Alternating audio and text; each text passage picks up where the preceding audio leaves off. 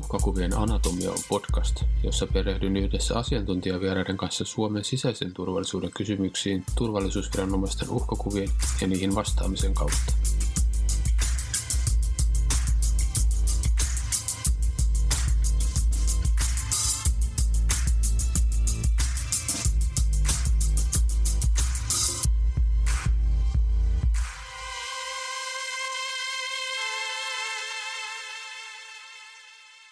Tämänkertaisen podcastin aiheena on turvallisuusviranomaisten kehitys ja toimintatavat. Me puhutaan hiukan tiedustelusta ja suomalaisista turvallisuusviranomaisista ja miten ne on historiasaatossa kehittynyt ja minkälaisia toimintatapoja niillä on ja toisaalta mitä tiedustelu ylipäätään on. Meillä on vieraina Aleksi Mainio. Aleksi toimii tällä hetkellä kansallisarkiston tutkimushankkeessa suomalaiset Venäjällä 1917-1964 ja on ilmeisesti tämä hankkeen johtaja. Ja Aleksi on tutkinut muun muassa valkoisia emigrantteja, turvallisuuspoliisia ja Helsingin Sanomia kylmäsodan aikana. Tervetuloa. Kiitoksia. Toisena asiantuntijana on Tapio Eenberg. Tapio toimii Urho Kekkosen arkiston tutkijana ja Turun yliopiston väitöskirjatutkijana. Tapio tutkii Neuvostoliiton informaatiovaikuttamisen torjuntaa Suomessa kylmän sodan aikana. Tervetuloa. Kiitos. Ja juontajana toimin taas minä, eli Jukka Pesu. Puhutaan aluksi hiukan tästä tiedustelusta. Mitä, mitä tämä tiedustelu oikeastaan on? Yleensä monesti niin julkisuudessa sekoittuu esimerkiksi sellaiset sanat kuin vakoilu ja tiedustelu, ja niillä tarkoittaa pitkälti samo, samoja asioita, ja ehkä joku James Bond-mainen maailma nousee taustalta esiin. Niin mitä te sanotte, mitä, mitä, tämä on, mitä tiedustelu on ja miten sitä on ja miten sitä voisi lähestyä? Altaa Sapio vaikka. No, tiedusteluhan on yksinkertaisesti tiedon hankintaa. Ja se voi, sitä voidaan hankkia joko ihan vapaista lähteistä, eli esimerkiksi sanomalehti on aika käytetty lähde ollut, tai sitten salaisista. Ja vakoilu ja tiedustelu, niin ne on oikeastaan saman asian eri aspekteja. Ja joku on joskus sanonut kauniisti, että tiedustelutyö on parhaan vastauksen etsimistä. Sitten yksi vielä tämmöinen ehkä, ehkä tämmöinen jako on tämä sotilas- ja siviilitiedustelu, että mitäs näillä tarkoittaa? Ehkä Saleksi voi kertoa. Joo, perinteisesti tiedustelumaailma on, on jos nyt katsotaan viimeisen parin sadan vuoden ajalta, jostain 1800-luvulta, ää, vaikkapa Ranskaa ja, ja, ja Venäjää, Venäjää, venäläistä traditioa, niin sieltä on voidaan löytää semmoinen jako sotilastiedusteluun ja, ja sitten tämmöiseen siviilitiedusteluun, turvallisuuspoliisiin. Tu, turvallisuuspoliisiin. Ää, Tämä on tämmöinen niin perustavanlaatuinen jako aika usein ollut, että et, et, et mikä se työnjako on ollut näiden kahden toimijan välillä. Tavallaan niin jokaisella maalla on ollut yleensä se niin sotilastiedustelupuoli ja sitten siviilitiedustelupuoli. Ja työjako on vähän vaihdellut, mutta karkeasti niin, että, että sotilastiedustelu jo nimestä voi päätellä aika paljon, mitä se hoitaa. Ja sitten siviilitiedustelu, ää, turvallisuuspoliisi, sitten taas toisia asioita. No nämä asiat jossain, jossain paikoin menee, menee sekaisin. Ää, joku tiedustelupalvelu voi olla ikään kuin vähän niin kuin molempia, mutta, mutta tämmöistä niin jakoa voi, voi tehdä. No itse asiassa mä voisin kysyä, kysyä tähän jatkokysymykseen, että Suomessahan ää, suojelupoliisi ja puolustusvoimien tiedustelun tehtävät, tai niissä on tiettyä samankaltaisuutta. Että miten se näyttää eroa, että onko, onko se ihan selkeä ero vai onko siinä, onko siinä päällekkäisyyksiä? Aiheuttaako toisaalta tämmöinen päällekkäisyys jotain hankaluuksia? No jos mietitään niin Suomen, Suomen tiedustelun historiaa ja, ja tämän niin vakoilumaailman historiaa ja tavallaan tämän niin turvallisuus, koneiston historia, niin, niin äh, Suomen oikeastaan niin kuin koko tämä Suomen tiedustelukuviohan on syntynyt oikeastaan vuonna 1918, kesällä 1918 tai oikeastaan jo, jo sisällissodan aikana 1918 ensin sotilastiedustelupuolella ja sitten se sotilastiedustelu ää, myöhemmin ikään kuin siitä lohkotaan pala ää, passiosasto pois, josta tulee sitten sit tämä niin siviilitiedustelupuoli, eli etsivä keskuspoliisi. Tämä on semmoinen tavallaan niin kuin, ää, sotilastiedustelu syntyy ikään kuin sotatilanteessa ja, ja lähellä, lähellä sitä sotaa vuoden 18 sodan jälkeen. Ja, ja sitten pikkuhiljaa, kun tilanne alkaa tasapainottua ja rauhoittumaan, niin syntyy myös siviilitiedustelu. Ja, ja jos, jos nyt mietitään ylipäänsä niin Suomen sotilastiedustelun ja, ja, ja, ja sitten siviilitiedustelun jakoa ja roolia, niin, niin oikeastaan sadan vuoden ajalta me löydetään semmoinen niin perusjännite näiden kahden toimijan välillä, että et, et, toisin kuin ehkä ihmiset saattaisi ajatella, niin ne harvoin on vetänyt niin kuin ikään kuin samaan suuntaan narusta, vaan on kuvattu niin kuin kissa ja koira ikään kuin aina vähän niin kuin tukkanuottasilla. Ää, vähän reviirikiistaa siitä, että, että mikä, mikä toiminnan alue kuuluu kummallekin ja, ja, ja siis tämmöiset kysymykset. Tämä ei ole ainoastaan niin Suomen sotilas- ja siviilitiedustelun ikään kuin dilemma, vaan, vaan tämä on niin kansainvälinen ilmiö, että voidaan löytää tämä oikeastaan niin mistä tahansa eurooppalaisesta maasta. Ihan sama asetelma, että on erilaisia tiedustelu- ja turvallisuuspalveluita saman maan sisällä ja, ja se harvoin menee niin Strömsössä se näiden yhteiselo. Et, et jos me mietitään vaikka Suomen sotilastiedustelun ja, ja siviilitiedustelun niin vanhempaa historiaa, vaikka 1920-30-lukua, niin, niin siellähän niin pahimmillaan tilanne on se, että nämä toimijat vakoilee toinen toisiaan. Mm. Että ne on melkein niin pahimmat viholliset keskenään. Ja, ja jos me mietitään sitä, että, että millä tavalla me päästään tutkimaan vaikkapa Suomen sotilastiedustelun historiaa 1920-30-luvulta, niin siinä kävi niin, että oikeastaan vuoden, vuoden 1920 jälkeen meillä ei ole Suomen sotilastiedustelusta arkistoa, arkistoa jäljellä, eli se hävitettiin siinä sitten jatkosodan jälkeen semmoisessa tilanteessa, kun oli epäselvää, että miehitetäänkö Suomi, paperit vietiin ilmeisesti Ruotsiin, niin ne on jäänyt sille tielle. Seuraus oli se, että, että, että meillä on oikeastaan vain vuoden 1918-1920 sotilastiedustelun paperit tai arkistot olemassa Suomessa. Sen jälkeinen aika sinne, sinne niin oikeastaan sotavuosiin vuoteen 1939 on hyvin hämärän peitossa, mutta siitä sitten seuraa se, että meillä on sotilastiedustelun ja siviilitiedustelun eli etsivän keskuspoliisin, valtiollisen poliisin kiista, niin seuraa se, että meillä on sitten etsivä keskuspoliisi toisaalta seurannut koko ajan sotilastiedustelua ja me voidaan täältä niin etsivän keskuspoliisin puolelta löytää sitä aika, aika kiinnostavaa tietoa kuitenkin myös sotilastiedustelusta. Eli, eli, eli vaikka ne paperit on hävinnyt, niin ehkä niin kuin, tavallaan niin tämä, tämä kilpailuasetelma on johtanut myös tämmöisiin kuvioihin ja, ja, ja ehkä tarjoaa historian tutkimuksella yhden tämmöisen mahdollisen aukon ja, ja niin tarkasteluaukon siihen, siihen näiden organisaatioiden historiaan. No jos sitä mennään niin kuin vähän eteenpäin, niin, niin tavallaan samanlaiset jännitteet voidaan löytää myös sieltä kylmän sodan vuosilta siviili- ja sotilastiedustelun väliltä. Oikeastaan siinä ei mikään muutu, ainoa, että, että, että suuri muutos on ehkä se, että sekä Suomen siviili- että sotilastiedustelu on molempien tavallaan niin se volyymi ja merkitys laskee aika merkittävästi, varsinkin siinä, siinä heti jatkosodan jälkeen ja siinä 40-luvun lopulla 50-luvun aikana ja lähtee siitä sitten pikkuhiljaa taas, taas niin kuin, ää, nousemaan, nousemaan merkittävämmälle tasolle. Joo, tuo oli mielenkiintoista. Mä itsekin tutkinut sekä suojelupoliisia ja puolustusvoimien tiedustelua jonkun verran kylmän aikana ja siinä kyllä huomaa, että se on helpompaa tutkia suojelupoliisia, että puolustusvoimilta ei ole niin paljon tota, arkistoaineistoa oikeastaan saatavilla, mutta aina löytyy jotain tiettyjä aukkoja ja tiettyjä kohtia, mistä sitä voi hiukan haarukoida. Tapio, sulla oli jotain, jotain mielestä tästä sotilastiedustelusta? Niin, mä oon siis, se oli 50-luvun lopulta Supon paperi, jossa puolustusvoimilta oli tullut tietopyyntö Supoon ja heillä ei ollut siitä mitään tietoa. Mutta sitten siinä oli pitkä pohdinta, että, että onko se puolustusvoimien tiedustelun asia tietää, että he ei tiedä.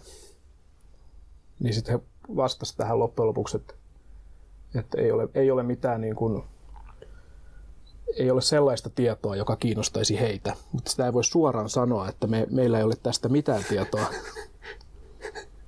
Koska se, on, se ei ole kenenkään muun kuin suojelupoliisin asia tietää, mitä heillä on tai ei ole. Ja tämä sama asia näkyy nykyään mun mielestä suojelupoliisin arkiston käytössä, eli siellä kun tutkii, niin sähän et koskaan tiedä, että oletko saanut kaikki paperit.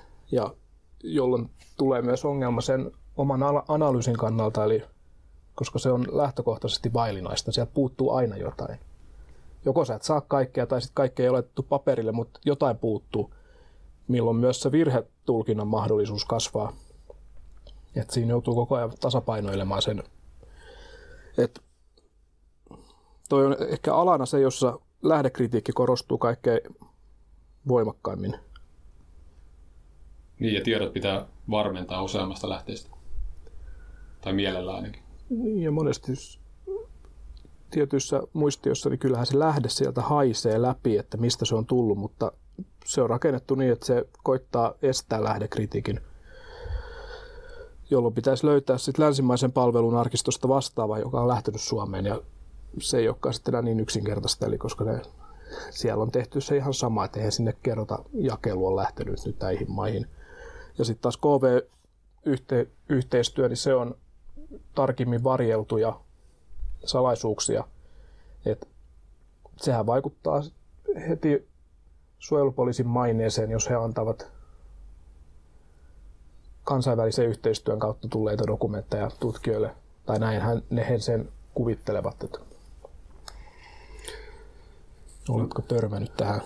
Niin, suojelupoliisin aineistossahan mennään tällä hetkellä vuodessa 62 1962, että jos mietitään sitä, että mikä aineisto on ikään kuin vapaa tutkimukselle, no jos, jos tutkijalla sitten on joku hyvä peruste, vaikkapa väitöskirja, joku tieteellinen artikkeli tai vastaava, niin se taitaa olla 25 vuotta vanhemmat aineistot, mitkä on mahdollista saada, saada käyttöön. Tosin niissäkin on juuri tällaista, tällaista harkintaa, että vaikkapa kansainvälisen yhteistyön kautta saatu joku tieto ää, voidaan rajata sieltä pois ihan sen takia, että ajatellaan, että se vaarantaa sitä nykyistä toimintaa.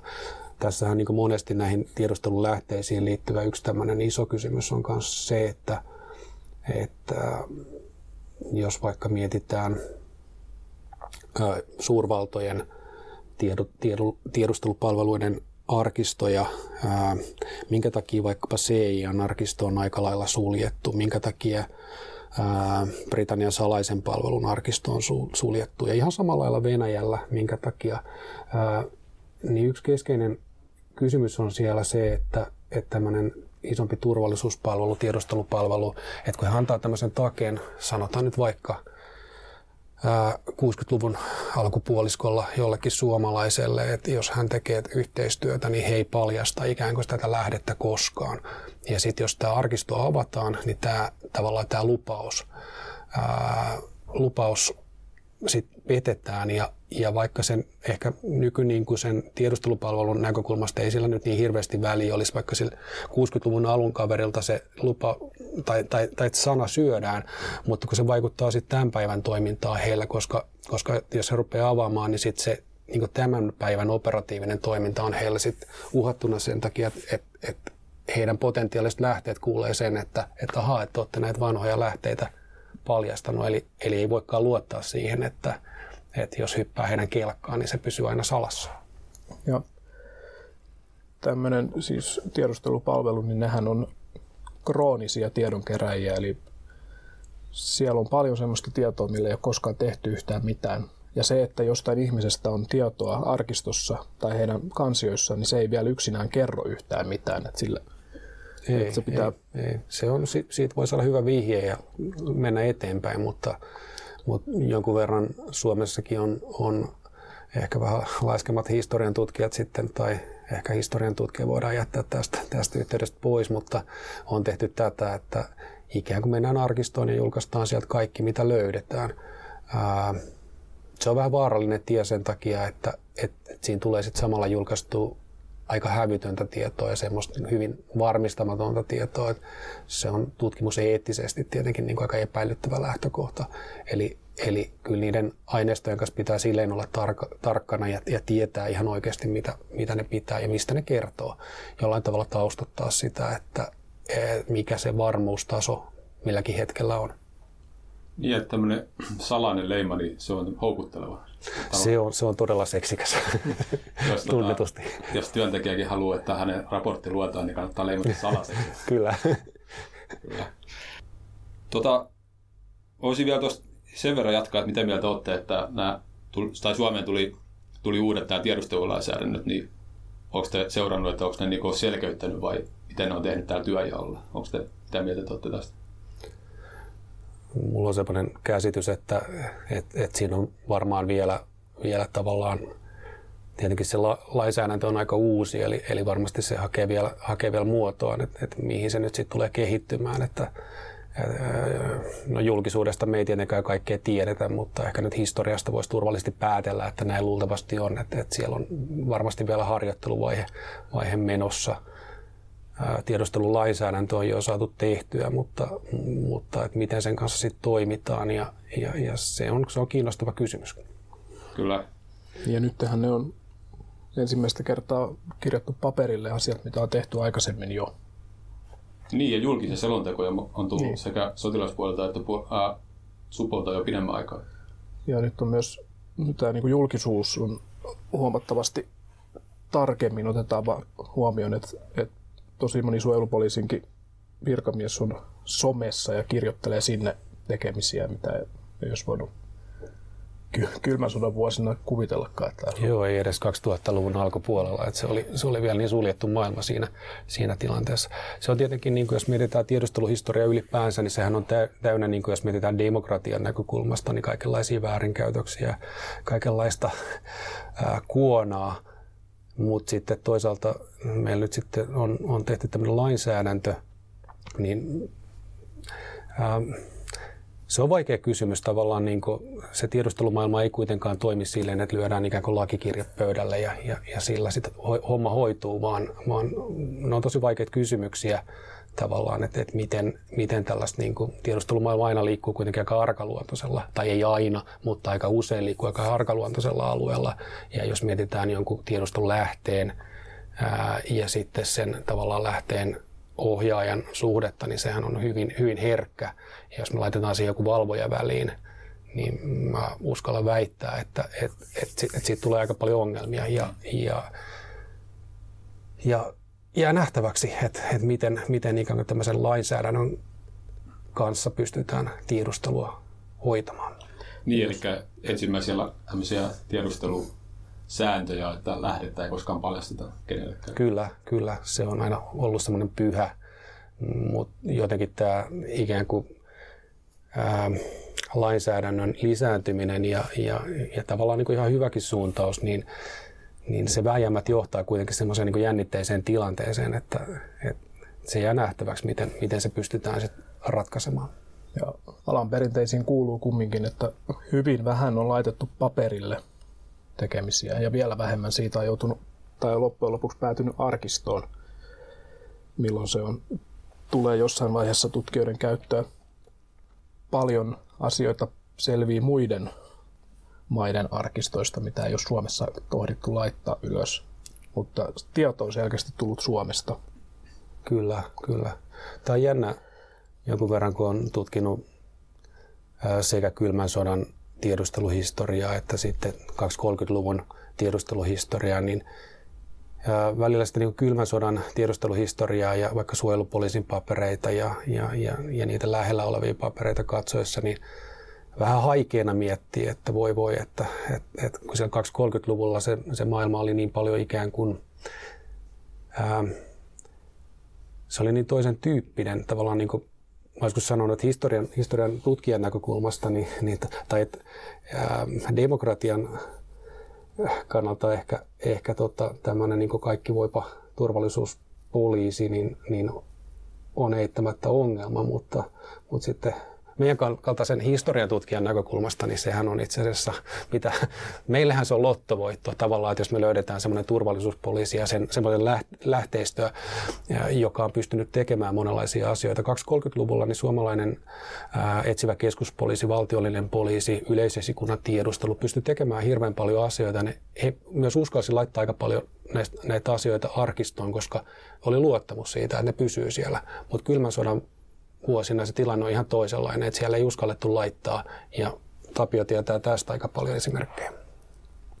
No, mä en tiedä, onko se ollut pelkoa siitä, että joskus arkisto joutuisi vastapuolen käsiin.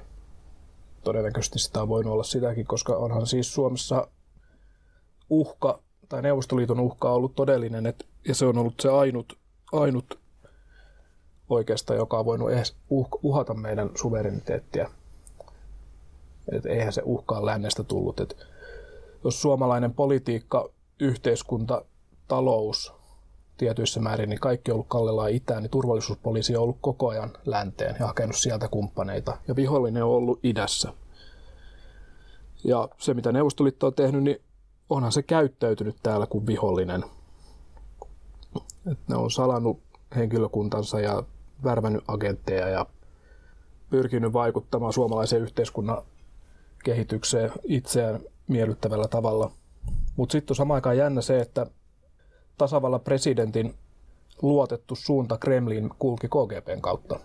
Ja mä oon tätä joskus miettinyt, että, että oliko Suo, tai siis Suomen kokoisella maalla, niin onko meillä ollut ylipäätänsä vaihtoehtoa valita sitä kanavaa, mitä pitkin me asioidaan Moskovaan.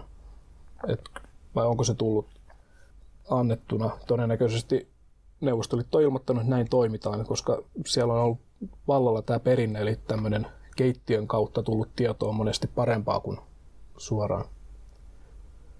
Eli nyt kun on paljon tämä suomettuminen ollut taas viime aikoina esillä, niin periaatteessa näistä tiedustelu- ja turvallisuusviranomaisilla, niin se ei ollut se logiikka ihan samanlainen, mitä se oli sitten muuten yhteiskunnassa ja poliitikoilla. Siellä se on ollut hyvin pitkälle tämä joko tai, joko olet ystävä tai sitten vihollinen. Et siellä ei olla siinä niinku välimaastossa. Tota, tässä on jonkun verran puhuttu jo tästä näistä kehityspiirteistä ja tästä suhteesta ulkovaltoihin, mutta jos nopeasti, tai suomalaisille niin turvallisuusviranomaisilla on aika mielenkiintoisia tämmöisiä oikeastaan täydellisiä käännöksiä, eli että on tämmöinen valkoinen valpo, joka on niin valkoisen Suomen tavallaan asiaa ajaa, ja sitten täydellinen jatkosodan jälkeen punainen valpo ja sitten taas supo, niin miten te, osaako te nopeasti tai lyhyesti kertoa, että miten tämä, miten tämä turvallisuusviranomaiset Suomessa on kehittynyt ja millaisia vaiheita tässä on ollut? No mä voin kertoa pikkasen siitä ehkä siitä varhemmasta, että tietyllä tavalla meillähän on ollut sellainen tilanne, että jos mietitään niin kuin itsenäistä Suomea ja 1900-luvun alkupuolen ei vielä itsenäistä Suomen suurruhtinaskuntaa, niin meillä oli ensi alkuun meillä oli venäläiset opettajat, eli ää, mietitään Ohranaa, ää, keisarillista salaista poliisia, ää, Santarmilaitosta. Tämä maailma oli, oli suomalaisille aika tuttu. Sitten toisaalta samaan aikaan oli sosialistivallankumouksellisia liikkeitä, anarkisteja, kommunistit tuli, oli, oli monenlaista toimintaa niin kuin myös Suomen suunnassa. Että nämä, esimerkiksi nämä vallankumoukselliset liikkeet haki Suomesta, Suomesta turvaa. Suomen sitten niin 1900-luvun alkupuolen aktivismi ensi alkuun otti aika paljon vaikutteita tästä venäläisestä maailmasta. He luki näitä venäläisiä sanomalehtiä, he teki alkuvaiheessa yhteistyötä näiden venäläisten aktivistien kanssa, vallankumouksellisten aktivistien kanssa. Sieltä tuli semmoinen venäläinen vaikutus. Se monesti unohtuu. Tämä toinen vaihe sitten oikeastaan muistetaan paremmin, että, että sitten ensimmäisen maailmansodan myötä jääkäriliike ja saksalaiset koulutti suomalaisia pommareiksi, sabotööreiksi ja niin edespäin. Heitä lähetettiin Suomeen. Tässä on kiinnostavaa se, että, että oikeastaan nämä saksalaisen, saksalaisten kouluttamat suomalaiset pommarit, niin heistä sitten tuli oikeastaan, niin kuin, jos mietitään Suomen varsinkin sotilastiedustelua myös oikeastaan niin kuin etsivän keskuspoliisin eli turvallisuuspoliisin puolta, niin heistä tuli sen uuden itsenäisen Suomen ää, sotilastiedustelun tavallaan eliitti. Ää, Eero Malmberg, ää, Ragnar Heikel, ää, Eero Kuussaari, tällaisia nimiä, jotka oli kaikki saksalaisten kouluttamia. Ää, toinen suunta, mistä, mistä, mistä sitä väkeä sinne niin nuoren Suomen tasavallan tiedustelumaailmaan tuli, niin oli sitten tämä niin kuin, ää, oikeastaan niin kuin suomalainen Pietari, Pietarin suomalaiset, Venäjän taitoiset suomalaiset, joita palasit Suomeen. Sieltä rekrytoitiin myös turvallisuuspoliisiin aika paljon, paljon väkeä ja sotilastiedustelun kanssa. Ää, mikä se tilanne sitten oli, oli niin tiedustelu, tiedustelu näkökulmasta se, että, että yhtäkkiä Suomen, Suomen valtio itsenäistyy. sehän oli aika yllättävä ja niin nopea kehityskulku. Eli, eli, eli tässä näkyy, samoin kuin, niin kuin diplomatian puolella näkyy hyvin se, että et, et tavallaan siellä on amatöörit puikoissa ää, monessa suhteessa. Toisaalta semmoiset ihmiset tiedustelumaailmassa, jotka on, on, niin kuin, on hengittänyt, hengittänyt ja tavallaan niin kuin, ottanut oppia siitä venäläisestä ja saksalaisesta tiedustelumaailmasta. Ää, ne, ne traditiot tulee sinne 20-luvun niin kuin, suomalaiseen turvallisuuspoliisiin ja, ja myös sinne yleisesikunnan sotilastiedusteluun. Molemmissa se näkyy. Aika ronskit otteet. vihollit, viholliskuva on siinä vaiheessa aika selkeä. Siellä on myös tämmöinen niin kuin, ää, päävihollinen on, on, on tavallaan, tai on, on selvästi se, se, niin se neuvosto Venäjä, ää, punainen bolsevistinen Venäjä, ää, ja monet näistä turvallisuuspoliisin työntekijöistä, niin he, he on niin vahvasti oikealle, oikealle kallellaan. Heillä on monella tällainen, voisi sanoa niin oike, oikeistoaktivistin tausta. No se tilanne alkaa ehkä muuttua sitten pikkuhiljaa 30-luvun myötä. Tulee Stolperin kyydityksiä tämmöisiä. siihen asti ehkä suomalaisen niin turvallisuuskoneiston voi sanoa, että oikea silmä oli, oli sokea, eli tämmöinen niin oikeastaan radikalismi jäi oikeastaan kokonaan huomiota. että kiinnitettiin lähinnä huomiota suomalaisiin kommunisteihin, kommunisteihin heidän toimintaan, ää, Boulevardin neuvoston lähetystön toimintaan. Lähetystöhän oli Boulevardilla vielä 30-luvulla, ennen kuin neuvosto, Neuvostoliitto itse pommitti oman, oman lähetystönsä. Saatiin sitten lähetystö tehtaan kadulle myöhemmin Helsingissä. Joka tapauksessa nämä oli ne pää, seurantakohteet, ehkä venäläiset emigrantit, joita tuli kymmeniä tuhansia tuossa vaiheessa kanssa. No, sotavuodet on sitten taas asia erikseen ja siitä sitten alkaa se punaisen valtiollisen poliisin aika. Mitä sulle tulee Tapio siitä mieleen tai haluatko jatkaa? Joo, voin me jatkaa. Punainen valpohan ei ole sinänsä ollut mulla koskaan tutkimuksen keskiössä. Että se on oikeastaan se, miten omassa työssä se on näkynyt, niin supo, joka perustettiin, niin se, se oli huomattavasti pienempi kuin nämä edeltäjänsä, koska haluttiin niin kuin estää se, nämä ronskit otteet, eli ei ollut pidätysoikeutta tai esitutkintaoikeutta. Ja se... Tähän, tähän välihuomiona vaan, että se on kiinnostava kysymys, että, että, että se, kun mietitään sitä, että mikä Suomen, Suomen asema oli siinä kylmän sodan ihan alkutaipaleella ja siinä niin kuin punaisen valtiollisen poliisin jälkeen, että jos meillä ei ollut tavallaan niin kuin valtaa, Suomen niin valtiolla ei ollut valtaa luoda sellaista turvallisuuspoliisia kuin olisi halunneet tai, tai mikä olisi ehkä ollut tarpeen, niin voidaan miettiä, että missä, mitä se tarkoittaa niin kuin Suomen itsenäisyyden näkökulmasta.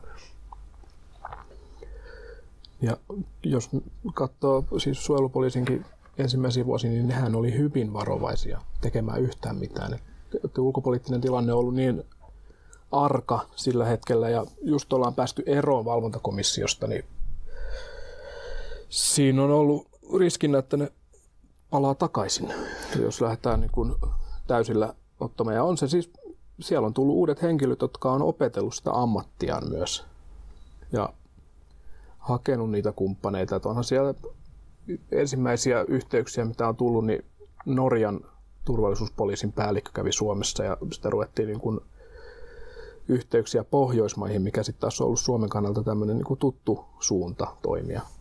Et, et Saksa on ollut poissa pelistä, että sinne ei voi ottaa yhteyttä, mutta se, Pohjoismaat toimii. Joo, se on jännä tavallaan semmoinen niin nollapiste mm. siinä punaisen, punaisen valpon jälkeen. tietyssä mielessä. No olihan nämä tietenkin nämä, nämä monet näistä uuden suojelupoliisin kavereista niin oli jollain tavalla ollut tekemisissä tämän maailman kanssa, mutta ei heidän niin tämmöinen ronski ammattitaitonsa ollut lähelläkään samalla tasolla tietenkään kuin näiden 230-luvun turvallisuuspoliisin, että siinä meni aikaa sitten ja tosiaan niin kuin sanoit, tämä rohkeus ehkä puuttui ja tavallaan niin mahdollisuus edes toimia kauhean suoraviivaisesti. Että se on niin kuin poliittinen tar- tarkoitushakoisuus piti olla koko ajan mukana ja miettiä sitä, että mitä voidaan tehdä. Niin ja mä oon ymmärtänyt, että siis suojelupoliisi alkuaikoina suojelupoliisi tosiaan ei ollut edes vahvin toimija Suomessa. Että täällä oli SDPllä omaa tiedustelua, SKPllä ja hyvin paljon erilaisia tämmöisiä toimijoita ja ulkomaat mm. toimi. Suomi oli tosi mielenkiintoinen ulkomaille Joo, tämä on, tämä on niin kiinnostava. Tässäkin on niin pidempi traditio miettii sitä, että, että siinä jo siinä niin varhaisen, varhaisempina vuosina 2030-luvulla, niin kyllä Suomessa toimi niin tietenkin vaikka Britannian salainen palvelu, ää, Ranskan tiedustelu, puolalaiset, baltit, ruotsalaiset, monet muut, amerikkalaisetkin aina hetkittäin, no heidän tiedustelu oikeastaan heräsi kunnolla vasta sit toisen maailmansodan jälkeen, mutta, mutta, mutta et, et tämmöistä oli. Ja, ja tässä oli myös pitkä traditio, että eri puolueilla oli paitsi niin tämmöinen virallinen toiminta, niin saattoi olla tämmöinen niin salainen. Siinäkin musta tullaan vähän tämmöisen venäläiseen traditioon, että jos katsoo 1900-luvun alkupuolella venäläisiä puolueita ja näitä niin vaikka sosialistivallankumouksellisia anarkisteja näitä, niin heillä on tavallaan ikään kuin tämmöinen virallinen puoli ja sitten on tämmöinen taistelusiipi, aina taistelujärjestösiipi. Niin jollain, jollain tavalla tämä niin jatkuu näissä suomalaisissa puolueissa mun mielestä ää, melkein puolue kuin puolue, niin heillä oli jonkunlainen tämmöinen niin kuin, ikään kuin oma tiedusteluelin. Osaatko sanoa, kuinka pitkään ne jatkuu? Tämä on hyvä kysymys. Tietty Kekkosellakin omat miehet oli siellä taustalla toimi oikeastaan koko presidenttikauden ja jossain määrin niin. SDP oli vahvat pohjoismaiset yhteydet. Kekkosella oli luotetut henkilöt puolueessa, jotka piti sen informoituna aika hyvin. Ja tämä on jännit, mielenkiintoinen tämä demareiden tiedustelu, mikä sitten myöhemmin nähnyt dokumentteja, jossa siis suojelupoliisin päällikkö poikkeaa matkalla töihin niin hakemassa asiakirjoja Puskalalta. Ja Puskala oli siis? Hmm. Puskala oli tämän demareiden tiedustelun oikeastaan se päällikkö, tai mä en tiedä miksi häntä voisi kutsua. Niin nyt jos miettisi, että nykyisen suojelupoliisin päällikkö poikkeaa työmatkallaan de- demareiden puoluetoimistosta hakemassa tiedustelutietoa, niin se vähän kaukaiselta tuntuisi. Että... Se on joo, se maailma on, maailma on jonnekin kadonnut, jonnekin historia hämärään tiedustelumaailma on kyllä täynnä tällaisia aika uskomattomia juttuja. Mutta tota, mulle tuli tuosta mieleen, että, että jos mietitään vielä sitä, sitä, että miten se suojelupoliisi oli tavallaan niin aika raakille siinä kylmän sodan alkutaipaleella 5-60-luvulla ja, ja haki, haki muotoaan ja, ja, ja tapa toimii, niin se on jännä kysymys, että meillä on sitten saman aikaan sellainen presidentti, joka on kyllä tiedustelumaailman kanssa niin kuin aika sinut, että hän on vanha etsivän keskuspoliisin, ää, siis valtiollisen poliisin ää, keskeinen virkamies, ää, tehnyt agent provocateur metodeista oman pro gradun aikanaan tai laudatur-työnsä aikanaan ja, ja niin on tämän maailman, on opiskellut tämän maailman ja tuntee, tuntee tämän maailman kuin taskunsa niin hänelle se ei ollut kyllä millään tavalla niin vieras maailma, mihin, mihin, mihin tavallaan hän presidenttinä sitten, tai jo pääministeri tietenkin, mutta, mutta tavallaan, että hän, hän oli kotonaan tässä maailmassa. Ja se vaimokin tuli tästä, tästä maailmasta. Kyllä, sieltä löytyi. Toi ihan mielenkiintoista. Paasikivi hän piti etäisyyttä suojelupoliisiin presidenttiaikana. Että hän, silloinhan se toimisi sisäministerin kautta. Se, mutta tota, Kekkosen aikana se sitten tiputettiin pois ja tästähän tämä vanha vitsi, eli suojelupoliisin analyysikeskus sijaitsi Kekkosen kaljun sisällä. Tota, tästä tuli mielenkiintoista tästä, toisaalta venäläisestä vaikutuksesta ja saksalaisesta vaikutuksesta ja sitten pohjoismaista vaikutuksesta, niin miten tämä angloamerikkalainen yhteistyö, niin missä vaiheessa lähti ja mikä merkitys sillä on ollut? Joo, jos mä voin puhua pikkasen tästä niin kuin var, varhemmasta. Ehkä, ehkä se Suomessa voisi ajatella, että se alkoi näkyä heti siinä niin kuin no oikeastaan jo aikaisemmin tietyllä tavalla, mutta jos nyt itsenäisen Suomen näkökulmasta ehkä katsotaan tässä, niin, niin ää, lokakuun vallankumous 1917 ja, ja sitten pian Suomen itsenäistyminen, niin Suomi, Suomi oli aika, aika siis erinomainen tarkkailupaikka jos oltiin kiinnostuneita, ei välttämättä Suomen tapahtumista niinkään, mutta Neuvostoliitto tietenkin kiinnosti ja, ja se, että mihin, mihin siellä on asiat menossa. Siinä oli ensi alkuun sisällissotaa Neuvostoliitossa ja ää, näillä läntisilläkin suurvalloilla, niin kuin Ranskalla ja Brit- Isolla Britannialla oli kuitenkin ajatuksia jopa, jopa niin Venäjän jakamisesta ja Pietarin vallottamista. Oli kaikki tällaisia niin nykynäkökulmasta aika suuruuden hulluja ajatuksia – mutta silloin ne oli ihan niin realistisia ja, ja aika lähellä, että joku niistä olisi toteutunutkin. Ää, no britit, britit sit sen seurauksena niin otti aika vahvan jalansijan 230-luvun maailmassa, Suomessa nimenomaan tässä tiedustelumaailmassa, että he, he toimivat aktiivisesti Suomessa. Juho Kotakalli on tästä väitöskirjankin kirjoittanut ja, ja jos teema kiinnostaa, kannattaa tutustua siihen, siihen, siihen lisää, mutta, mutta monesti varmaan ihmiset kylmän sodan taustaa vasten on semmoinen käsitys, että amerikkalaiset olisi ollut se peluri tässä, mutta amerikkalaiset ei oikeastaan 20-30-luvulla vielä Suomessa ja, ja sotavuosinakaan hirveästi, tai ei ollut niin merkittävä tekijä, että, että se tulee vasta sitten kylmän sodan vuosina, niin tämä Amerikan ää, merkityksen kasvu. Britit pysyy siinä kyllä mukana edelleen, mutta britit ikään kuin 20-30-luvulla vielä kokee, kokee tai elää sen imperium identiteetin kautta ja, ja, ja tavallaan niin kuin katsoo maailmaa siitä näkökulmasta, että he on suurvalta ja heidän kuuluu seurata sitä, mitä tapahtuu Neuvostoliitossa ja olla ikään kuin perillä kaikista yksityiskohdista. Ja, ja aina välillä heillä oli niin kuin ajatus myös, että, että jos he pystyisi jollain tavalla niin kuin vähän kampittaa Neuvostoliittoa, että Iso-Britannia ja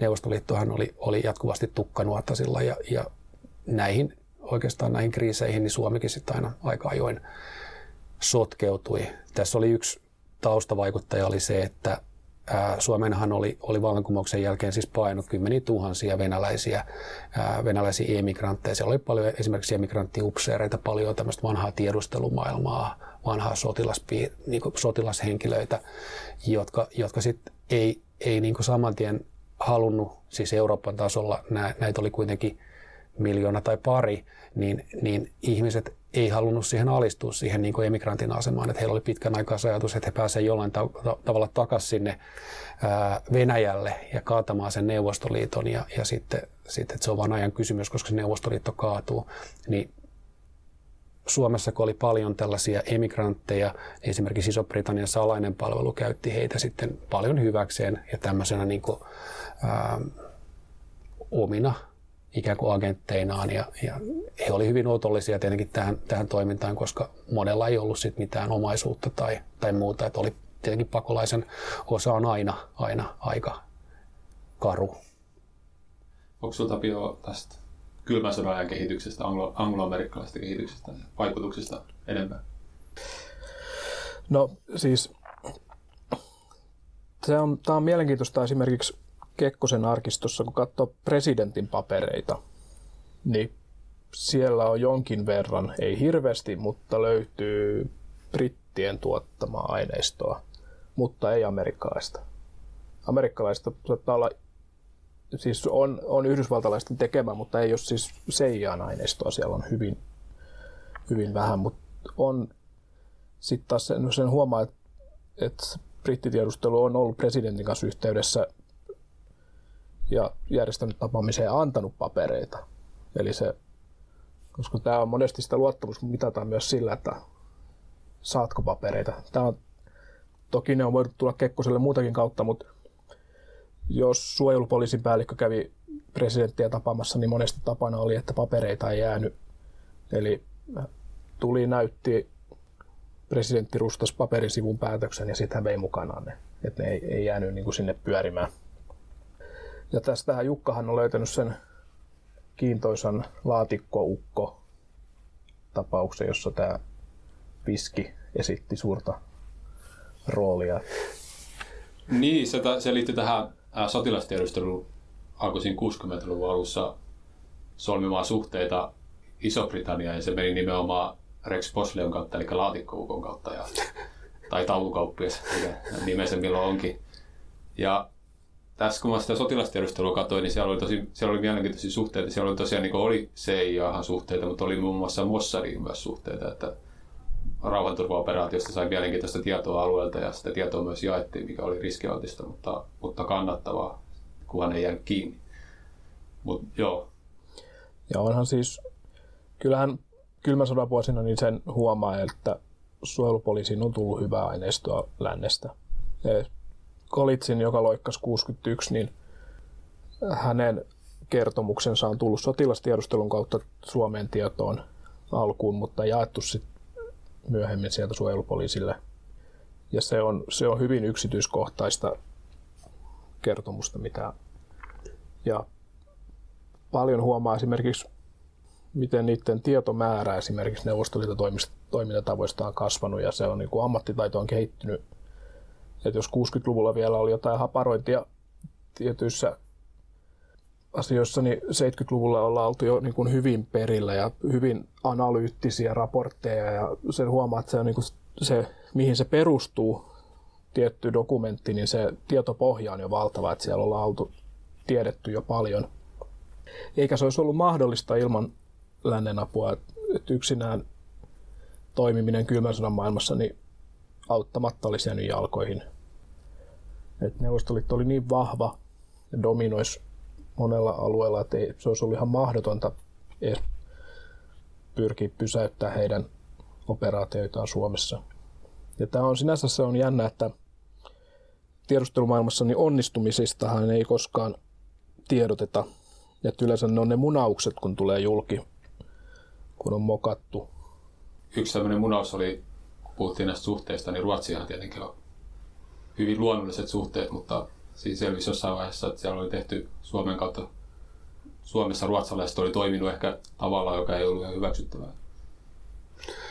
Niin, suomalaiset aina pelkäs sitä, että et, et ikään kuin joku, joku toinen valtio toimii Neuvostoliittoa vastaan Suomen kautta, jossa sitten tavallaan niin musta Pekka olisi tietenkin jäänyt Suomelle siinä, siinä tapauksessa, jos se paljastuu, koska sitten tehtaankadun lähetystöstä olisi heti tultu kysymään, että miksi ette puuttuneet. Ja jos siitä oli tiedetty, niin, niin olisi ollut hyvin vaikea sit selittää sitä parhain päin. Eli, eli vaikka niin läntisten tiedustelupalveluiden toimintaa kyllä katsottiin läpi sormia ja annettiin heidän toimia Suomessa ja tehtiin paljon yhteistyötä, niin oli, oli tietyt rajat kuitenkin, että ää, kauhean villiksi sitä ei haluttu päästää sitä ikään kuin sitä niin kuin toimintaa kylmän sodan Suomessa.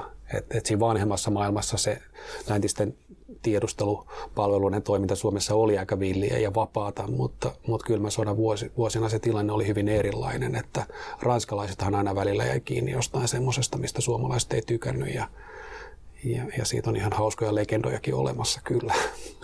Ja kyllä sieltä jatkuvasti Neuvostoliitto muistutti Suomea, että jos te valvotte meitä niin tarkasti, niin pitäisi olla myös tasapuolisuus tässä turvallisuuspoliisin toiminnassa. Ja se ehkä näkyy siinä, että Suomessahan ruvettiin seuraamaan myös oikeistolaisia, eli kun se oli aikaisemmin ollut hyvin vahvasti kommunisteja seuraavaa toimintaa, tai oikeastaan täysin, niin sitten ruvettiin jo mapittamaan myös äärioikeistolaisia, mutta ei tietenkään samassa mittakaavassa. Ja enkä mä usko, että ne on, jos ne olisi lähtenyt valvomaan länsimaisia, niin kyllähän ne on tiennyt ne operaatiot, mitkä on käynnissä. Et ei se sinänsä, niin kuin, tiedä, onko se valvontaa siinä tapauksessa. Yksi, yksi mielenkiintoinen tietysti nämä entiset kaukopartiomiehet, jotka kävi reissuillaan kylmäsodan Suomessa vielä läntisten palvelujen tiliin. Sehän oli aika tulenarkaa. Joo, Norjan kautta monesti tai, tai että saatettiin ohjata sitä kautta. Joo, näitä oli, näitä oli. Sitten toinen, toinen tämmöinen ehkä vähän huonommin kylmän sodan vuosilta tunnettu maailma on, on nämä emigrantit, joita, joilla, joilla pelattiin silloin 20-30-luvulla aika paljon. Se oli vaisumpaa kylmän sodan vuosina, mutta, mutta varsinkin siinä 50-60-luvun maailmassa niin sitä vielä jonkun verran tapahtui. Ja niitä oli joitain, joitain tämmöisiä ikään kuin vastavallankumouksellisia järjestöjä oli edelleen toiminnassa ja Suomessakin muutamia paljastui ja muutamia suojelupoliisista jopa tutki aika perusteellisesti. Ne oli järjestöjä, jotka, jotka pyrki esimerkiksi Länsi-Saksan kautta toimimaan, mutta niillä oli sitten haaroja myös täällä Suomen suunnassa. Tuosta, mitä Tapio sanoi aikaisemmin näistä, näistä että mitä suojelupoliisi seurasi sit, sit tavallaan niin tällaisia ikään kuin – Suomen ja Neuvostoliiton ystävyyden häiriköitä, jos voi näin sanoa. Eli, eli, eli yksihän oli tämä esimerkiksi nämä raamattu salakuljettajat, eli suomalaisia herätysliikkeitä kuljettamassa raamattuja rajan taakse. Milloin milläkin ilmapallolla välillä niitä vietiin jonnekin laivaan, salakuljetettiin ja kaikenlaista tapahtui. Sehän oli ilmeisesti suojelupoliisissa vähän, herätti vähän huvitusta tai, tai niin nauratti vähän se toimintaa, että, että se ei ollut kauhean suosittua usein se näiden niin raamattu tota, salakuljettajien perässä juokse, juokseminen. Ää, ja sitten näistä ehkä näistä oikeiston tämmöisistä, no voisiko nyt sanoa, sanoa jonkunlaisista niin vitsi, vitsi hahmoista tai vastaavista, niin Pekka Siiton taisi olla semmoinen, että, että suojelupoliisissa aika tarkkaan seurattiin hänen toimintaansa. Ja kun mietitään, että miten vaatimatonta se todellisuudessa oli, niin, niin se kertoo ehkä siitä, että et, et niitä ihan oikeita tavallaan niin Suomen ja Suomen ja Neuvostoliiton jotenkin tällaista luontevaa niin kuin ihan, ihan normaaliakin kanssakäymistä uhkaa, uhkaavia voimia tai tahoja, niin ei niitä Suomessa ihan kauheasti ollut. Että, että jos Pekka Siitoin oli yksi, jota niin ihan oikeasti muutama vuosikymmen että juostiin sen perässä, että, että enemmän se olisi ehkä kaivannut jonkunlaista lääketieteellistä tota, lähestymistapaa tai jotain semmoista. Ja paljonhan se oli niitä, että Neuvostoliiton suurlähetystä valitti, että nyt on jaettu tällaisia lehtisiä jossain. Kyllä, ja se kyllä. paljastus pienen piirin Jyväskyläläiset opiskelijat oli painanut sata kappaletta jotain joo, joo. lehdykkeitä ja pistänyt ne jakoon. Ja, ja nämä raamatun salakuljetukset, niin näistähän oli, kyllähän KGB otti niistä kaiken irti, että siellähän, en tiedä, muutaman valokuvan nähnyt näistä kätköistä, enkä tiedä onko yksikään ollut niin oikea, vaan tuli ne kaikki lavastettuja. Että kuinka suuresta ongelmasta oli kyse. Tota, joo, kiitos. Tota, puhutaan tässä loppuun hiukan vielä Venäjästä ja Neuvostoliitosta vielä tarkemmin. Ja nyt on tietty viime aikoina on herätty huomaamaan, että Venäjällä tämmöiset hyvin rajut toimenpiteet on oikeastaan palannut keinovalikoimaan. Siellä on salamurhaa, vaalivaikuttamista ja muutenkin muiden maiden tämmöiseen sisäpoliittiseen tilanteeseen pyr, pyr, pyrkimystä vaikuttaa siihen. Esimerkiksi Suomen NATO-kanta herättää parhaillaan hyvin paljon kiinnostusta. Sä oot Tapio tutkinut tota, sä oot semmoisen termi oot kertonut mulle kuin aktiiviset toimenpiteet, mitä käytettiin Neuvostoliitossa, mikä ilmeisesti on vähän niin kuin tehnyt paluu. Ja toisaalta sä oot tutkinut tätä, miten suojelupoliisi pyrki estämään tätä toimenpidettä, vastavakoilua ja tällaista. Niin voiko se avata tätä, että onko tämä tavallaan onko tämä paluu siihen vanha, vanhaan ja miten tavallaan tätä pystytä, miten suojelupoliisi on pystynyt toimimaan tätä vastaan? No vähän tutkin siis Neuvostoliiton informaatiovaikuttamisen torjuntaa Suomessa kylmässä sodassa. Ja se no, nykykeskustelu, niin se on hyvin pitkälle samojen aihepiirien ympärillä pyöritään, mitä on pyörimistä on jo 50-luvulla puhuttu. No Suomessahan se meni niin, että, että se vaikuttaminen kohdistus pääsääntöisesti suuriin porvarilehtiin. Ja neuvust, siis kommunistilehdet oli joka tapauksessa Neuvostoliiton kannalla. Eli pyrittiin ja. saamaan sinne semmoista tietoa tai semmoisia uutisia tai juttuja, mitkä, mitkä edistää jotain tiettyjä päämääriä. Niin, haluttiin luoda positiivista kuvaa Neuvostoliitosta tai mustamaalata vastapuolta. Siis toimittajahan oli, sehän on ollut kautta aikojen hankala kohde turvallisuuspoliisille. Ja me, siis kylmän historiassa on muutama, muutama vähän semmoinen epäonnistunut lähentymisyritys. Eli on menty liian suoraan sanoa toimittajalle, että älä tee näin, että suojelupoliisista hei, olemme huomanneet, että kaveraat liikaa Neuvostoliiton suurlähetystön kolmannen lähetystösihteerin kanssa tai jolloin se toimittaja on totta kai hermostunut ja pahimmassa tapauksessa tuonut nämä lähentelyyritykset julki ja se on niin kuin kaatunut supon niskaan, eli se, se niin kuin tavoite ei ole onnistunut siinä. Ja se, se mitä mä oon eri toimittajia jututtanut ja arkistuslähteiden perusteella huomannut, että Supolla oli eri lehdissä uskottuja henkilöitä, joiden kanssa pystyisi keskustelemaan asioista ilman sitä pelkoa, että se tulee julkisen asia. Jotka sitten neuvos näitä nuorempia toimittajia, että tapaa vaan, mutta toimin näin. Älä tee näin. Jos teet näin, niin sitten saattaa käydä pahasti. Että eihän tämmöisellä niin kuin suomalaisella toimittajalla, niin harvoinhan sillä mitään salaista tietoa on. Mutta sitten taas usein silloin pääsy sinne lehden toimitukseen siihen tietoon, mitä sinne lehteen tulee, mikä sitten taas saattaa kiinnostaa Neuvostoliittoa. Mutta paljon käyttökelpoisempia nämä toimittajat oli niin, että niille annettiin tietty aihe, että kirjoita tästä, tai jotkut saattoi saada suoraan valmiin juttu pohjan, eli julkaiset tämä omalla nimellä. Jolloin päästään semmoiseen niin kuin hienovaraisempaan vaikuttamiseen, eli suomalainen toimittaja kirjoittaa omalla nimellään, mutta Neuvostoliittoa myötäilen. Ei sen, sen ei tarvi olla niin hyökkäävä sen propagandan. Siis 50-luvun lopullahan Suomessa SKP hoiti oikeastaan raportoinnin Neuvostoliittoa, eli mitä suomalaiset muut lehdet kirjoitti, niin ne kulki, kommunistien kautta. Yöpakkaskriisiä ehkä vähän en, ennen sitä sen jälkeen, niin Neuvostoliitto rupesi rakentamaan uudestaan tätä verkostoa, mikä oli Stalinin myötä ajettu Suomessa alas. Ja ne huomasivat, että, että se niin kuin oma tiedonsaanti on myös tärkeä, jolloin, jolloin tota noin, niin kommunistit jäi paitsi on siinä asemassa ja haluttiin luoda suorat suhteet suomalaisiin tiedotusvälineisiin. Ja Suomessahan ja muualla maailmassa tätä tehtävää varten perustettiin tämmöinen uutistoimisto Novosti, joka syntys neuvostoliittolaisen tietotoimisto Sofinform byron raunioille.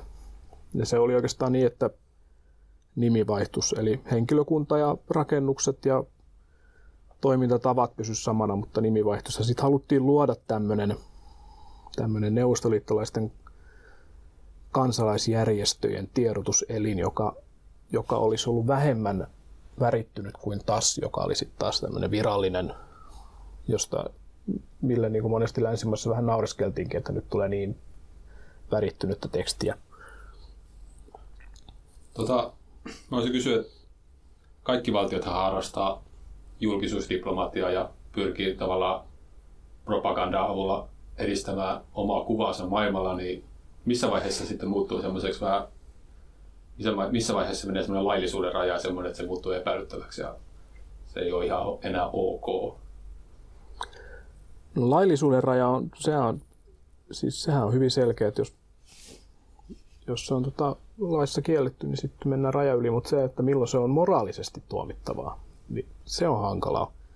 Että kyllähän ihmiset tapaa toisiaan, puhuu, on jotain mieltä ja toimii. Eihän se, eihän se ole laitonta tosi monesti mitä tehdään, mutta se voi olla moraalisesti tuomittavaa. Mutta sitten moraalin kannaltakin, niin se, onko se sitten oikeistolaisen moraaliin sopivaa, jos kirjoittaa näin, mutta... Hmm, hmm. Tässä tullaan tavallaan niin sen kotiryssä ilmiön, mistä me ei ole tässä nyt taidettu vielä ihan ääneen sanoa sitä, mutta, mutta sen niin ytimeen, että et, et meille syntyi semmoinen ikään kuin, ikään kuin kotiryssä instituutio, jossa, jossa niin kaikilla suomalaisilla, myös toimittajilla, poliitikoilla, kaikilla, ketkä oli jotain, oli oma ikään kuin venäläinen kontakti. Ja, ja, ja tässä tavallaan, niin kuin, että tämä oli semmoinen paikkapaikoin aika tehokaskin koneisto, joka, joka toimi tavallaan tiedon hankintaan aika hyvin, mutta eihän se näiden ihmisten näkökulmasta niin toimittajan, että hän tapaa jotain venäläistä välillä, niin se välttämättä, se saattoi olla niin kuin, se, se tuntuu hänen näkökulmastaan ehkä aika normaalilta, että eihän välttämättä mitään suuria salaisuuksia kertonut. Joskus kertoi jotain, mutta joskus kuuli venäläiseltä jotain. Se tavallaan kuului siihen sen aikakauden maailmaan. Ja sehän on perustoimittajan mm. työtä tavallaan. Kyllä, kyllä. Eli, eli et siinä on hyvin niin veteen piirretty se viiva, että tietenkin jotkut menisit liian pitkälle siinä ja, ja ehkä venäläisten näkökulmasta, että kun heillä oli näitä kontakteja tarpeeksi, niin siitä sitten kertyi sellaista tietoa, mitä he pysty, pysty hyödyntämään ää, kylmän sodan Suomessa. Ja siis moni suomalainen keskusteli venäläisten kanssa, mutta ne kävi ne samat keskustelut myös länsimaisten.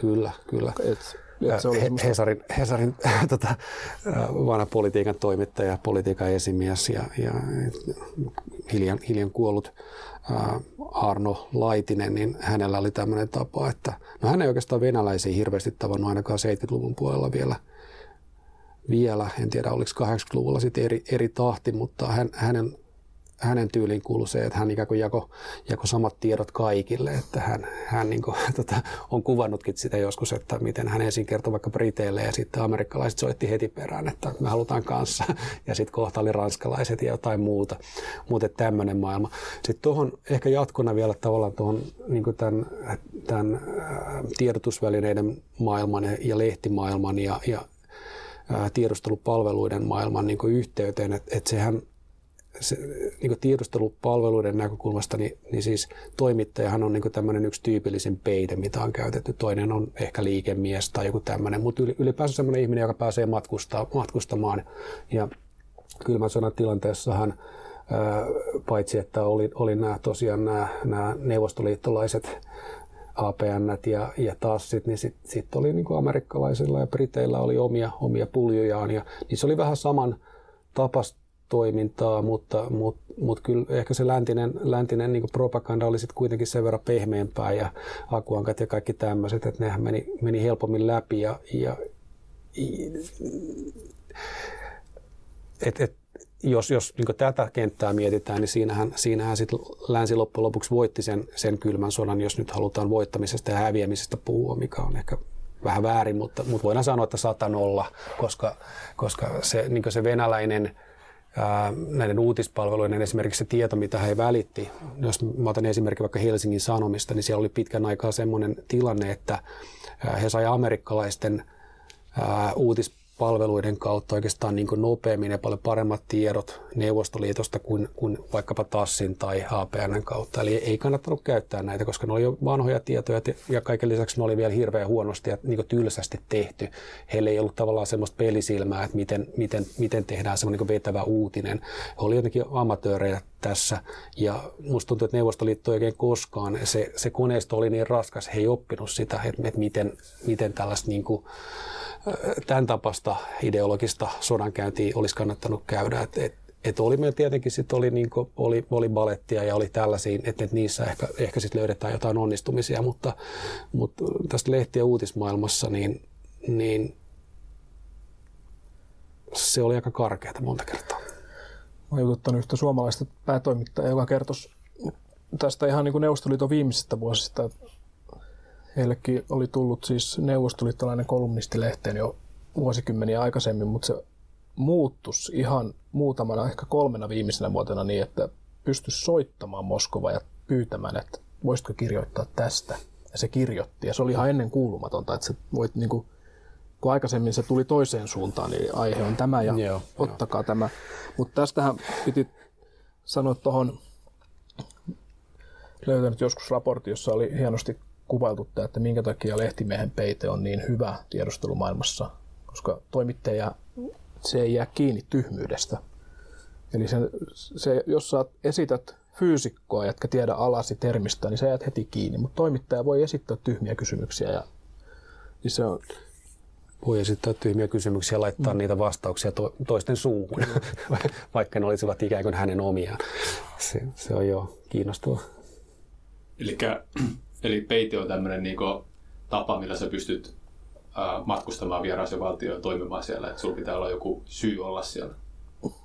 No monesti, siis no varsinkin jos sä oot ollut KGPn edustaja, niin et sä lähde ulkomaille niin, että KGPn upseeri tässä terve. Tässä oli yksi tämmöinen juttu, mikä muistan 80-luvulta, niin eikö se ollut tällainen, että, että, että ainakin näin suojelupoliisin arkistossa lukee, että, että, että oli, oli näin, että jos APNlle tuli uusi varajohtaja, niin se oli aina KGP-mies. Kyllä. Jos Tassille tuli uusi varajohtaja, niin se oli sitten GRU, eli Neuvostoliiton sotilastiedustelun mies. Ja, ja no tästä varmaan tehtiin jotain poikkeuksia aina, aina niin kuin, mutta pääsääntöisesti se meni näin.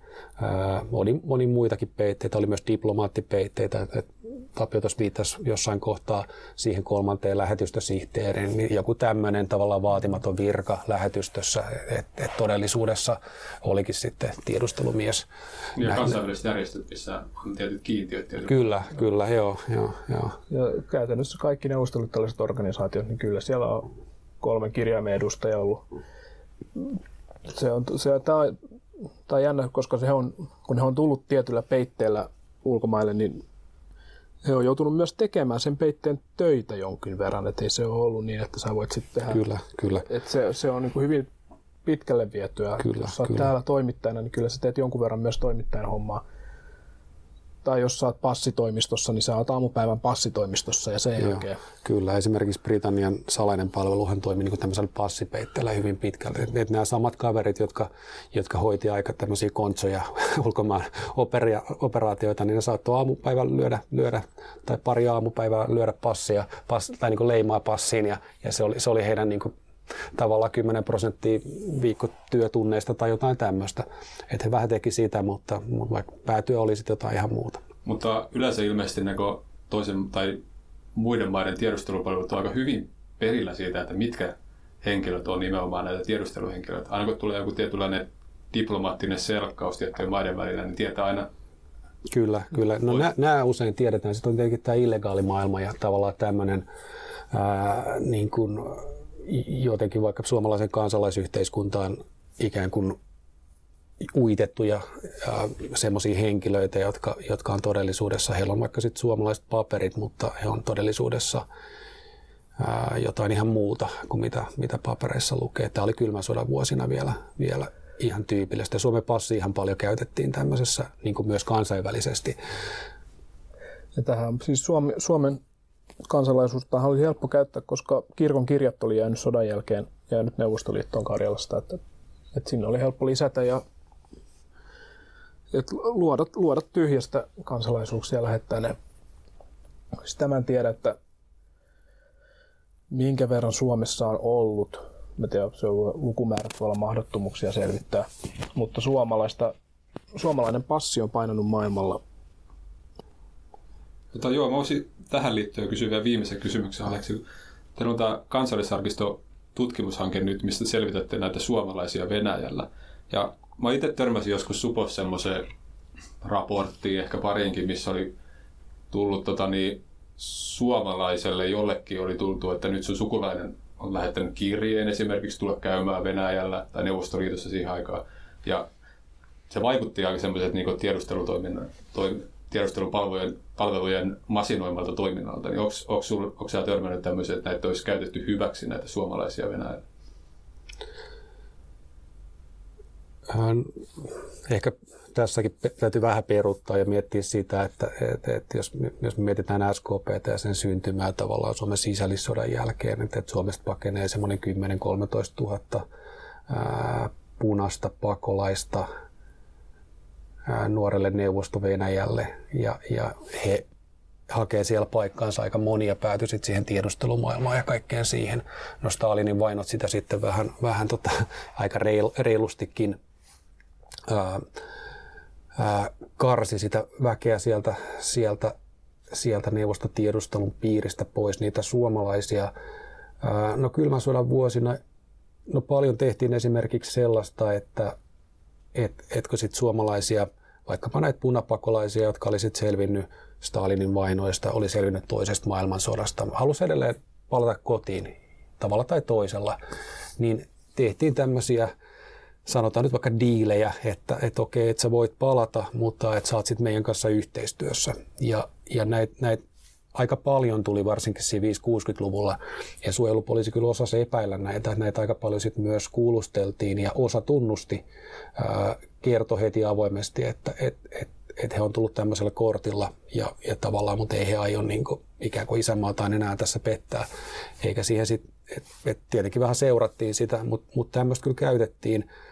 No toi esimerkki, minkä kuvasit tuossa, niin se voisi olla, varmasti tuommoistakin on tehty. Mä en, mä en tunne itse tuon tapausta, että, että olisi lähetetty kirje jollekin ja tavallaan niin kuin, oliko siinä ajatuksena sitten niin kuin jollain tavalla houkutella se ihminen vaikkapa Moskovaan tai Leningradiin ja, ja sitten siellä, siellä sitten tapahtuu jotain.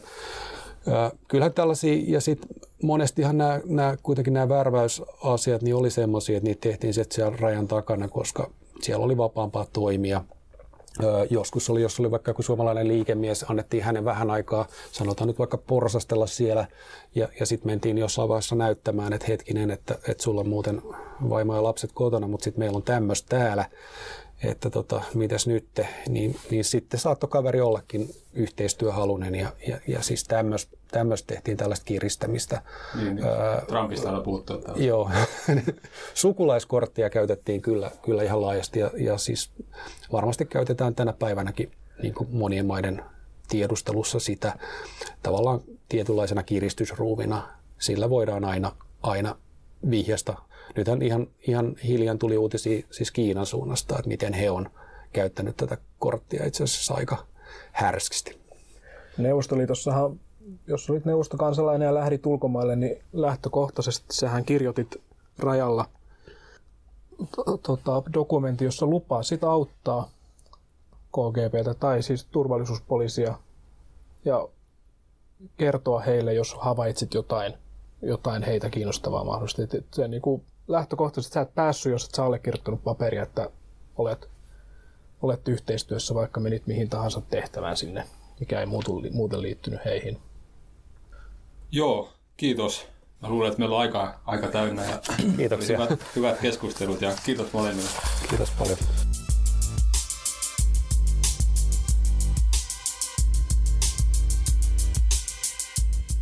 Eli me saatiin poliittisen historian professori Kimmo Rentolalta pari kommenttia näihin kysymyksiin suomalaisten turvallisuusviranomaisten toimintakulttuurista ja tämmöistä pitkistä linjoista. Me puhuttiin tuossa Aleksi Mainio ja Tapio Emperin kanssa suomalaisten tiedustelu- ja turvallisuustoimijoiden kehityksestä aina sieltä Venäjän suurruhtinaskunnan ajoista ja venäläistä vaikutuksista alkaen.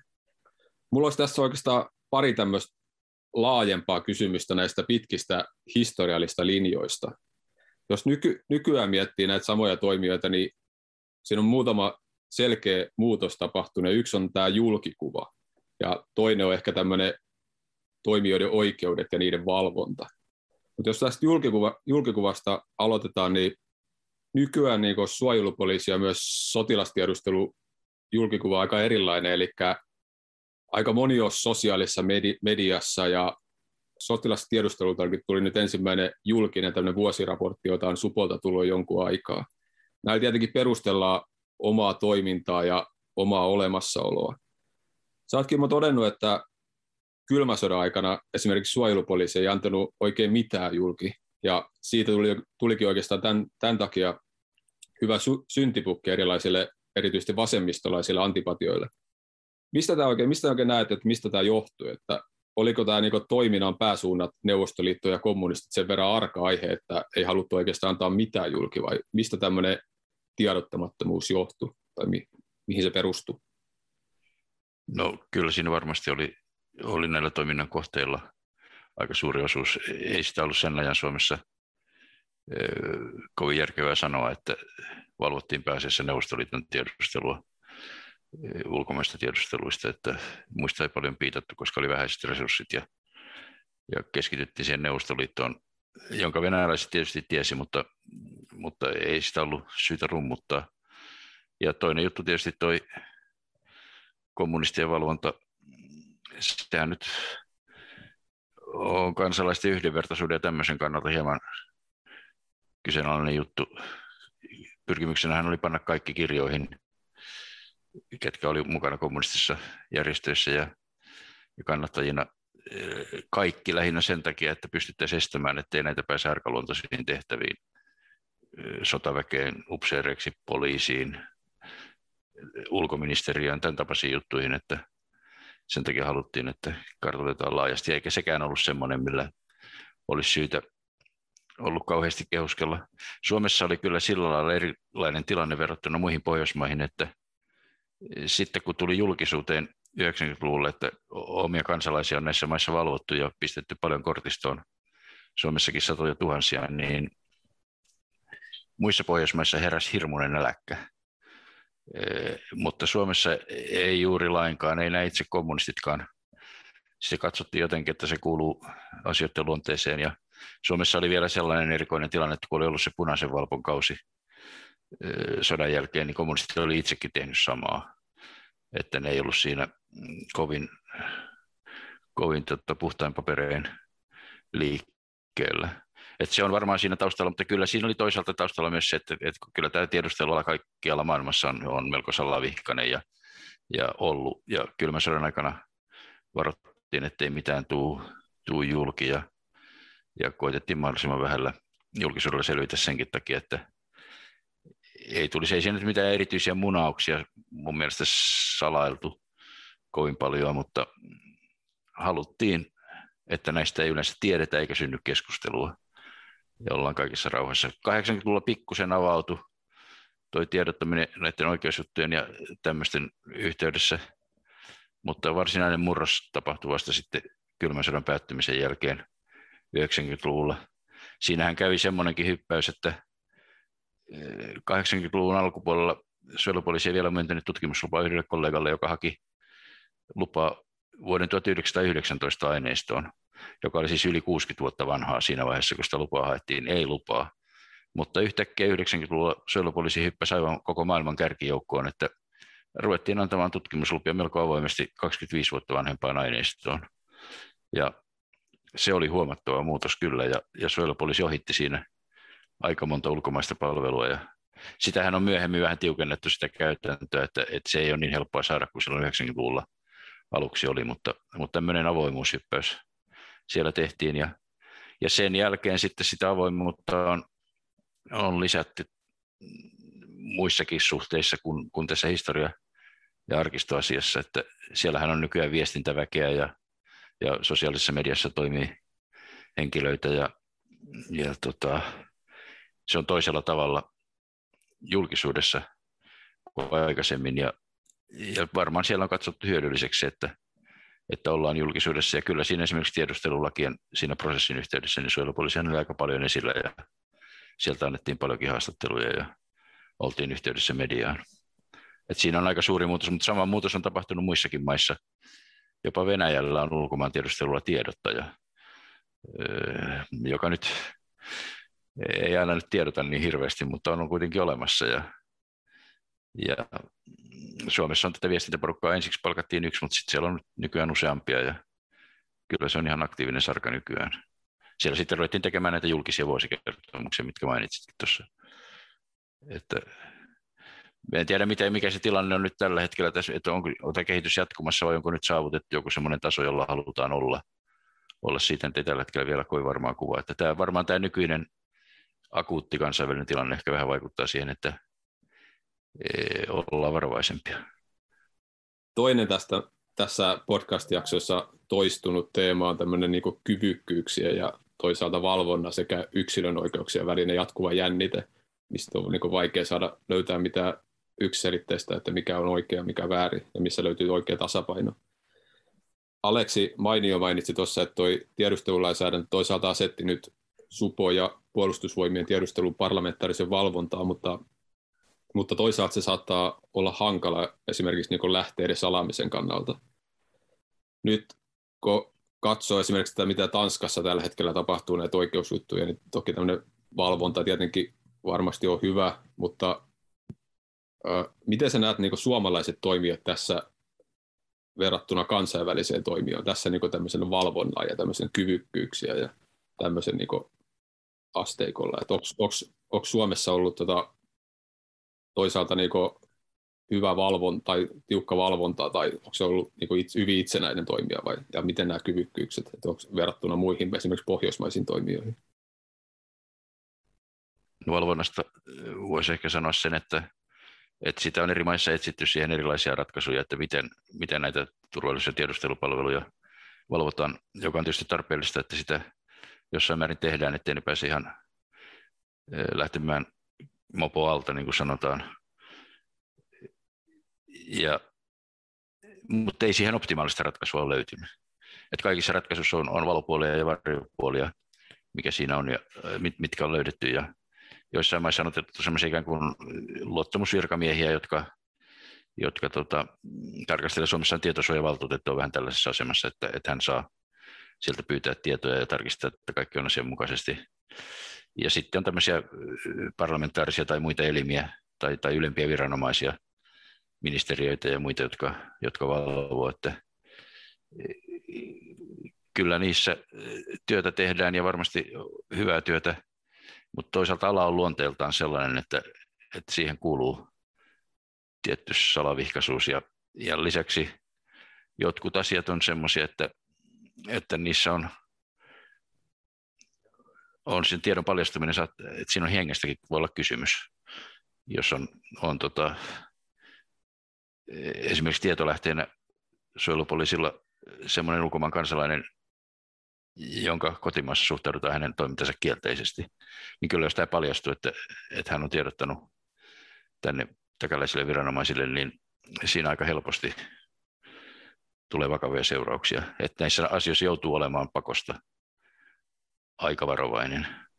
Parlamentaarinen valvontahan on, on useissa maissa käytössä, mutta usein siinä on käynyt niin, että ne parlamentaarikot on luonut sen turvallisuuspoliisin asiamieheksi niin kuin yhteiskunnassa yleensä, eikä päinvastoin yhteiskunnan asiamieheksi suhteessa turvallisuuspoliisiin. Että silloin kun saa näitä salaisuuksia tietää ja vaitiolovelvollisuus, niin siinä helposti menee vähän, vähän siihen piiriin mukaan.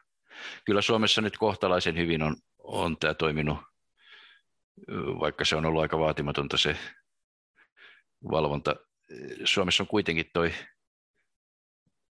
toi lain kunnioitus on viranomaisilla aika vahva. Mä olen itsekin suojelupoliisissa muutaman vuoden töissä ja kyllä siellä pisti silmään tämmöistä maallikkoa se, että kuinka sitä lakipykälää aina katsottiin, että kuinka jossain hommassa pitää menetellä. Että sitä katsottiin paljon enemmän kuin mitä yliopistolla oli tottunut.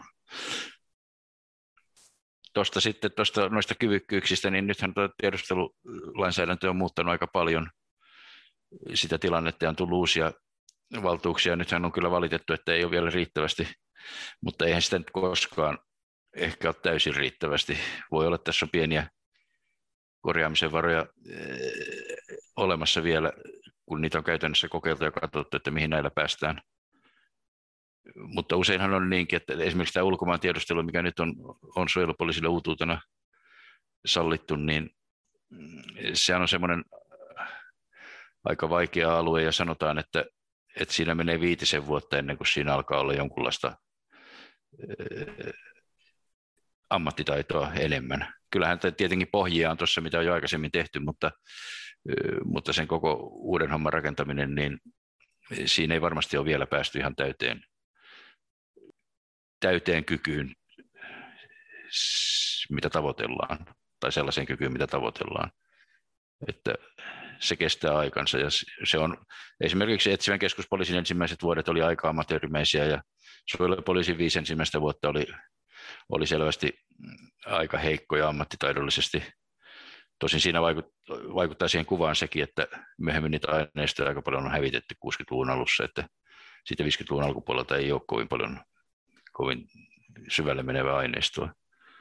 Mutta tässä varmasti tässä ulkomaan tiedustelussa kestää pitkän aikaa ennen kuin sopitaan kunnolla. Oliko tota niin, onko tämä millainen tämä muutos sitten tässä on, että on aikaisemminkin jonkun verran ulkomaantiedustelua varmaan tehty, mutta sitä on tehty jossain lai harmaalla vyöhykkeellä, mutta nyt, nyt tulee, niin kuin, näet kuitenkin, että tulee suuri niin kuin muutos tähän vanhaan ulkomaantiedusteluun, mitä nyt tulee näillä uudella lainsäädännöllä. Onhan se huomattava muutos. Ja se ei ole vielä täysin minusta selvää. En tietenkään tiedä tästä asiasta juuri mitään, mitään koska on ulkopuolinen, mutta mutta tota, äh, aika paljon se ulkomaantiedustelun kehitys riippuu siitä, että mihin sitä sitten loppujen lopuksi käytetään ja, ja mistä, missä päin toimitaan ja, ja minkälaisia tietoja pyritään saamaan. saamaan. Et siinä on varmasti, tota, tai silloin esitettiin aika paljon perusteluna sitä, että, että näistä esimerkiksi Suomen tulevien pakolaisten ja, ja tota, muiden pyrkijöiden taustasta pitäisi saada sieltä lähtömaasta tietoja ja, ja tämän tapaisen, niin näissä nyt mä en usko, että tulee kauheita ongelmia, ongelmia, että se on vain työtä, mitä tehdään, ja tietysti eri maissa suhtaudutaan vähän eri tavalla, mutta, mutta periaatteessa eh, siinä nyt riskit ei ole niin suuret kuin jossain jollain muilla haaroilla, että jos siinä pysytään. Mun tuli vielä tuosta valvonnasta mieleen sellainen kysymys, että onko siinä riski, että jos on hirveän tarkka valvonta, että silloin niin se karkottaa ul- ulkomaisia kumppaneita, eli ei pystytä kenties solmimaan niin läheisiä suhteita ulkomaisiin palveluihin, jos pelätään, että valvonnan kautta voi tietoja tulla julki. Sehän on lähtökohtana noissa kansainvälisessä yhteistyössä tällä alalla, että, että se ei saisi tulla julkisuuteen ollenkaan. Ja, ja kyllä mä luulen, että se pystytään pitämään tuossa valvonnassakin sillä tavalla, että valvojat ymmärtää sen ja, ja tota, ei pyri ehkä kovin paljon tunkeutumaan sillä alueelle. Luulisin, että se tulee valvonnan kohteeksi vain siinä tapauksessa, että sattuu joku skandaalimainen tapaus, jossa selvästi on, on tota, ulkomailta saatu tietokin vaikuttanut siihen asiaan, mutta semmoista on kuitenkin ollut aika harvinaisia. Mä luulen, että rutiininomaisessa tilanteessa, jossa mitään erikoista ei tapahdu, mutta koko ajan kuitenkin tieto virtaa molempiin suuntiin, niin siinä ei ehkä sitä valvonnan intressiä ole kovin vahvasti, mutta sitten jos on joku semmoinen, joka kaipaa tutkintaa, niin silloin sitä varmaan ruvetaan kyselemään ja katsotaan sitten, että mitä tapahtuu, jos semmoisia asioita tulee esille. Joo, kiitos. Kiitos näistä kommenteista.